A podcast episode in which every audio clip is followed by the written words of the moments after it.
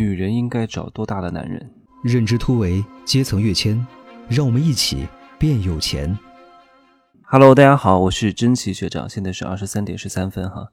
今天录的迟是因为真的，我今天一天都在路上，我去了三个城市，我从澳门到南京，南京到芜湖，三个城市。哎呀，现在过关不知道有多难哈，就是出入境的这些流程很麻烦，一大堆证件要检测，又是什么？粤康码又是核酸证明，又是出行报备啊，真的是查三查四的，搞得今天把我的手机都摔坏了，屏幕摔坏了。幸好我有一个备用机，我是有，我是随时随地都会带一个备用机的习惯，因为不怕一万就怕万一。各位，你们有机会看到我的箱子呀，我的这个箱子就跟哆啦 A 梦一样，我随身还带创可贴，你知道吗？我的钱包里面有创可贴、排油丸、酒精棉啊，这些基本的东西我都会带。我是一个非常需要有安全感的人。就是你说我出门为什么要带包？别人说：“哎呀，你干嘛带包多麻烦？”我说：“我不行，我一定要带。我哪怕这个东西用不到，我一定要带。比如说什么水杯啊、啊餐巾纸啊、湿巾呐，万一我有什么急事想上厕所，就是我不喜欢这种突如其来的这种不确定感给到我的这种。焦虑感，我不想要有，就是我会做好万全的准备和对策，然后来应对这种不确定感的到来。我会觉得哇，我出去很安全。我今天的手机屏幕摔坏了哈，我的那个手机上装了两个微信，我还有另外的四个微信是在别的手机上，但是我一般出门会带两个手机，也就是说一个是主要用的，另外一个是备用机。但这个备用机呢，是我。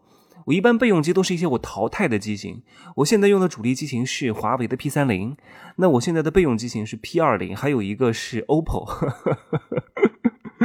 哎呀，说实话，其实我是一个相对来说花钱很理性的人哈。呃，有些像苹果手机我是用过之前，但真的很不方便。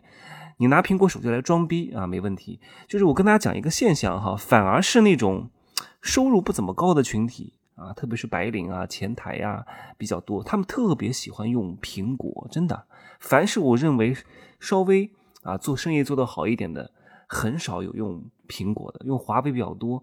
因为 iOS 系统相对来说比较封闭，很多东西它不好用。我真的建议各位哈，如果你是拿手机来做生意的，特别是和人打交道的生意的，用华为、用安卓系统，那不那不是华为哈，是安卓系统。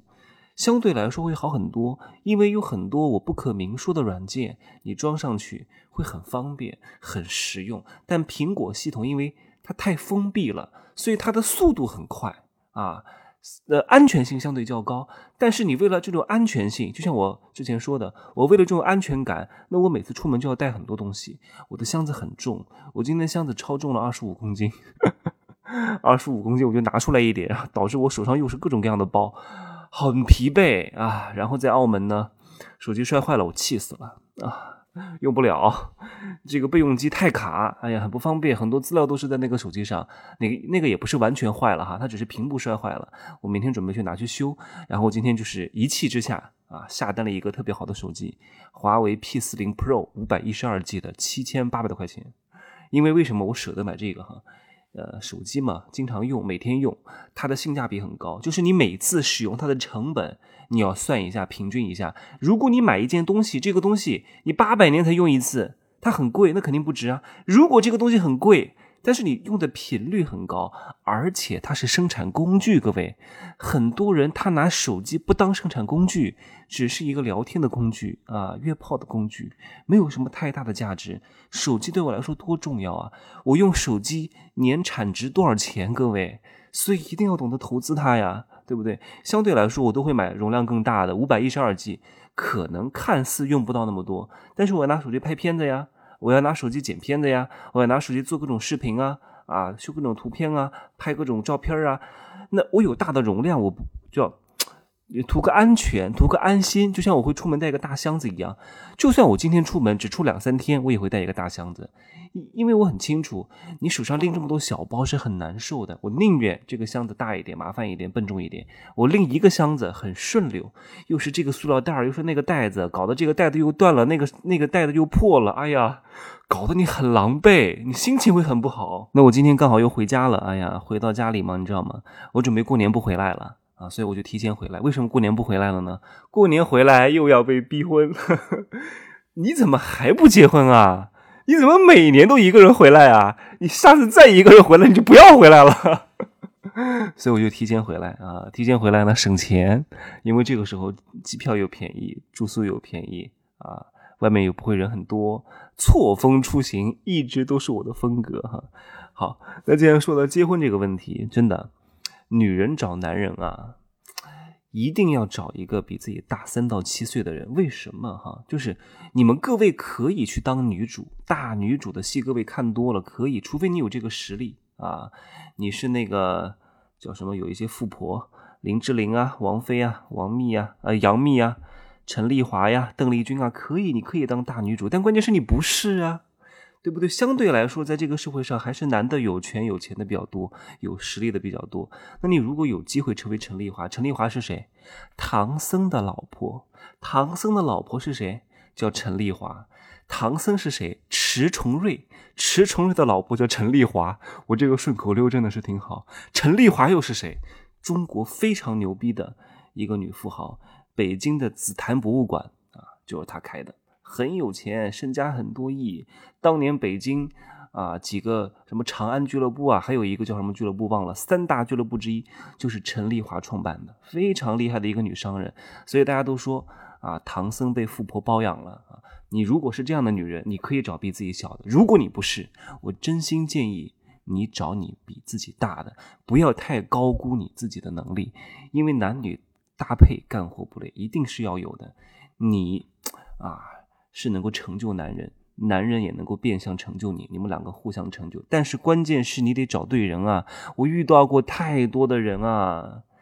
哎呀，前两个月我有一个女性的想要向我咨询的人哈，就是帮他们做战略规划。我说可以做战略咨询规划，我需要了解你全部的情感史，你的因为要做个人 IP 嘛，你的这个生意经啊，你这么多年的成长奋斗史，哎，跟我讲了之后。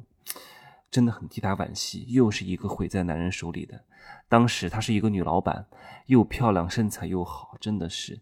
现在五十多岁了，身材从背后看啊，像二十岁一样。你要知道，一个女人年龄大了，最显老的啊，就是她的背。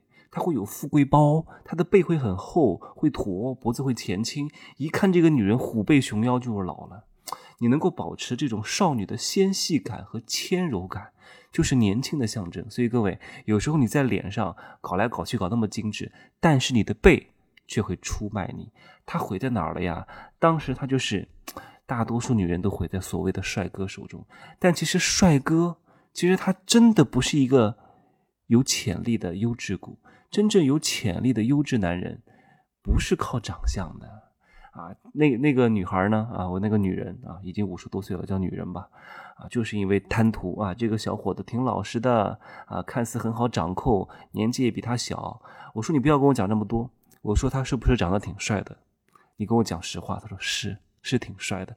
我说你就是看他长得挺帅的，然后又跟着你干了这么多年，你就愿意啊嫁给他了。其实跟他其他东西没有什么关系，你就是看他挺帅的，看他比你小，看他好掌控，不就这事儿吗？结果。聪明反被聪明误，偷鸡不成蚀把米。所以啊，可悲可叹，可恨又可怜呐！真的，那找男人应该找多大的？各位啊，你也不要找那种特别有钱的老男人。特别有钱的老男人啊，精的要命，特别是自己白手起家干起来的啊，这种男的真的是跟你上床很容易，跟你生孩子也容易。但是跟你领结婚证非常难，因为有钱的老男人都非常聪明，对不对？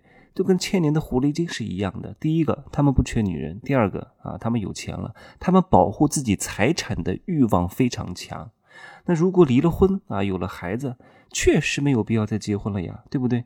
所以你看，张艺谋跟他现在的老婆结婚，是因为他老婆生了三个孩子，过了十年，张艺谋完全信任他老婆了才结婚的。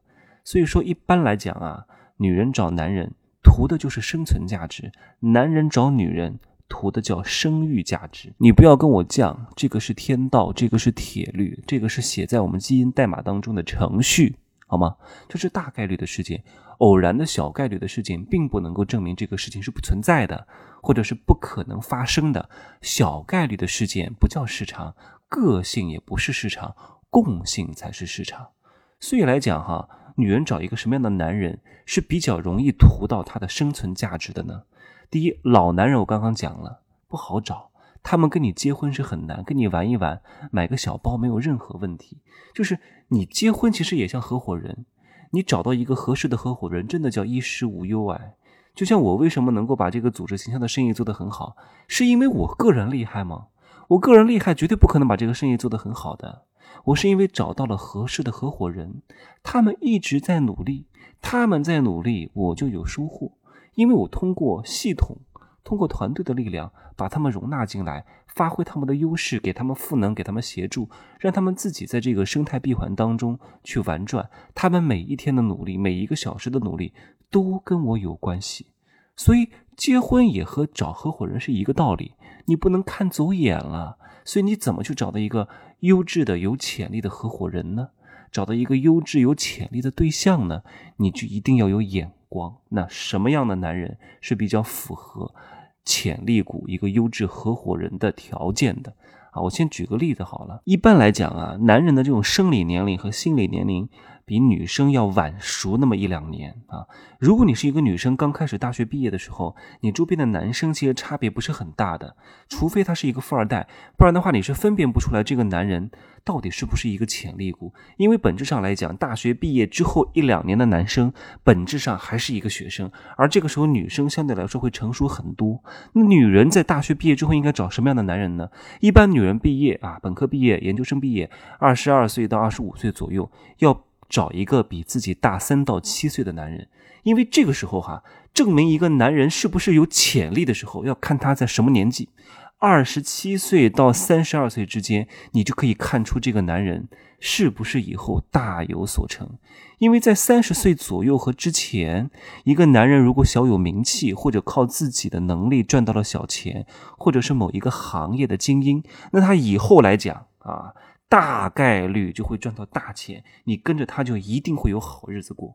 所以，如果作为女人一刚开始大学毕业啊，或者研究生一毕业啊，你去找一个比自己大三到七岁的男人，也就是二十七岁到三十二岁左右，这个时候你就可以完全看得出来这个男人有没有潜力。我之前拍过一个抖音，我就说怎么去找到一个好男人。那你想找到比你高几个段位的？啊，这个男人太难了，为什么太难了？人家看不上你啊，对不对？你找到一个有潜力的，在他还在天使轮刚开始创业的时候，你跟着他，你以后一定会扶摇直上的。我那天还发了一个朋友圈啊，怎么跟高人链接？怎么跟大咖链接？很简单啊。在大咖成为大咖之前，跟他链接投资他，那你就可以跟他链接了，不同样的道理吗？所以你当他已经有所成了，这个时候你的竞争环境特别激烈，太多人跟你竞争了。在他还没有成为大咖之前，当他是潜力股的时候，你就相中了他，你就把。投资标的给了他，你就把时间精力给了他。你说这个时候你不赚钱，谁赚钱？我们不要把这个人讲的多么高尚，无非就是图一份安全感啊！你找一个优质的男人，无非就是以后可以衣食无忧，他可以帮助你有所成，你也可以辅助他的事业越做越好，做一个贤内助啊，帮助老公，老公也帮助你，你们两个互相成就，多好呢！所以你不要指望你一毕业啊就找一个比你大二三十岁的钻石王老五。第一啊，像这种钻石王老五，整个全中国像刘强东那样的也不超过五十个啊。而且你的自身的条件，你以为你是奶茶妹妹啊，对吧？奶茶妹妹能找刘强东，不是因为她是一个啊美貌的大学生，她的教育、名气、家庭条件、家庭背景，这些东西都是你不知道的呀，对吧？人家刘强东这种人中龙凤，怎么可能就找一个啊只有美貌的大学生呢？想想看都不可能啊！这种大佬都是能够一眼看透商业本质的人，怎么可能被别人的外貌所吸引呢？是不是？所以你找像刘强东这样比你大几十岁的钻石王老五，对你来说不可能。第一，这种人很少；第二，你不是奶茶妹妹，就这么简单。所以你要找一个比你大三到七岁的人，二十八到三十二左右。如果这个男人在这个时候已经小有所成，绑定他，搞定他，追逐他。啊，如果这个男人在三十岁左右依然一事无成啊，彻底放弃，所以在这个年龄段的男人，才是真正可以好分别出他是不是一个潜力股的最佳对象。你可以去做大概率的去判别啊，你判别好了就跟定他。那你也不要相信啊，一个三十岁的人。还是一个屌丝，还是一事无成的人，他以后有大概率翻盘的机会，几乎是不可能的。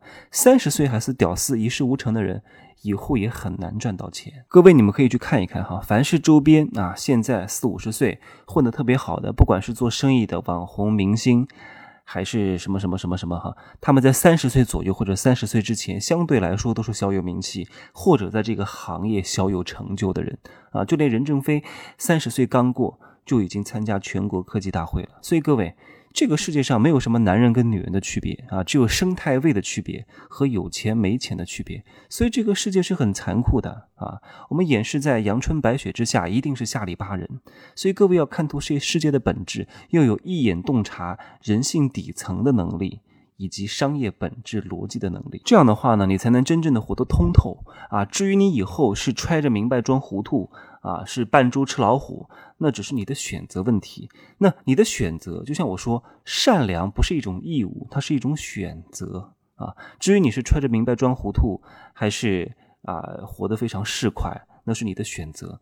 你首先要具备这样的能力，好吗？现在也不早了哈，我确实今天 有点累哈，刚刚。带着父母去吃饭，然后按摩，吃了一盒车厘子，现在吃的我胃痛，好吗？今儿就这么说哈，各位有机会可以加我的微信，真奇学长的拼音首字母加一二三零，备注喜马拉雅，通过概率更高，好吗？明天再见，See you tomorrow。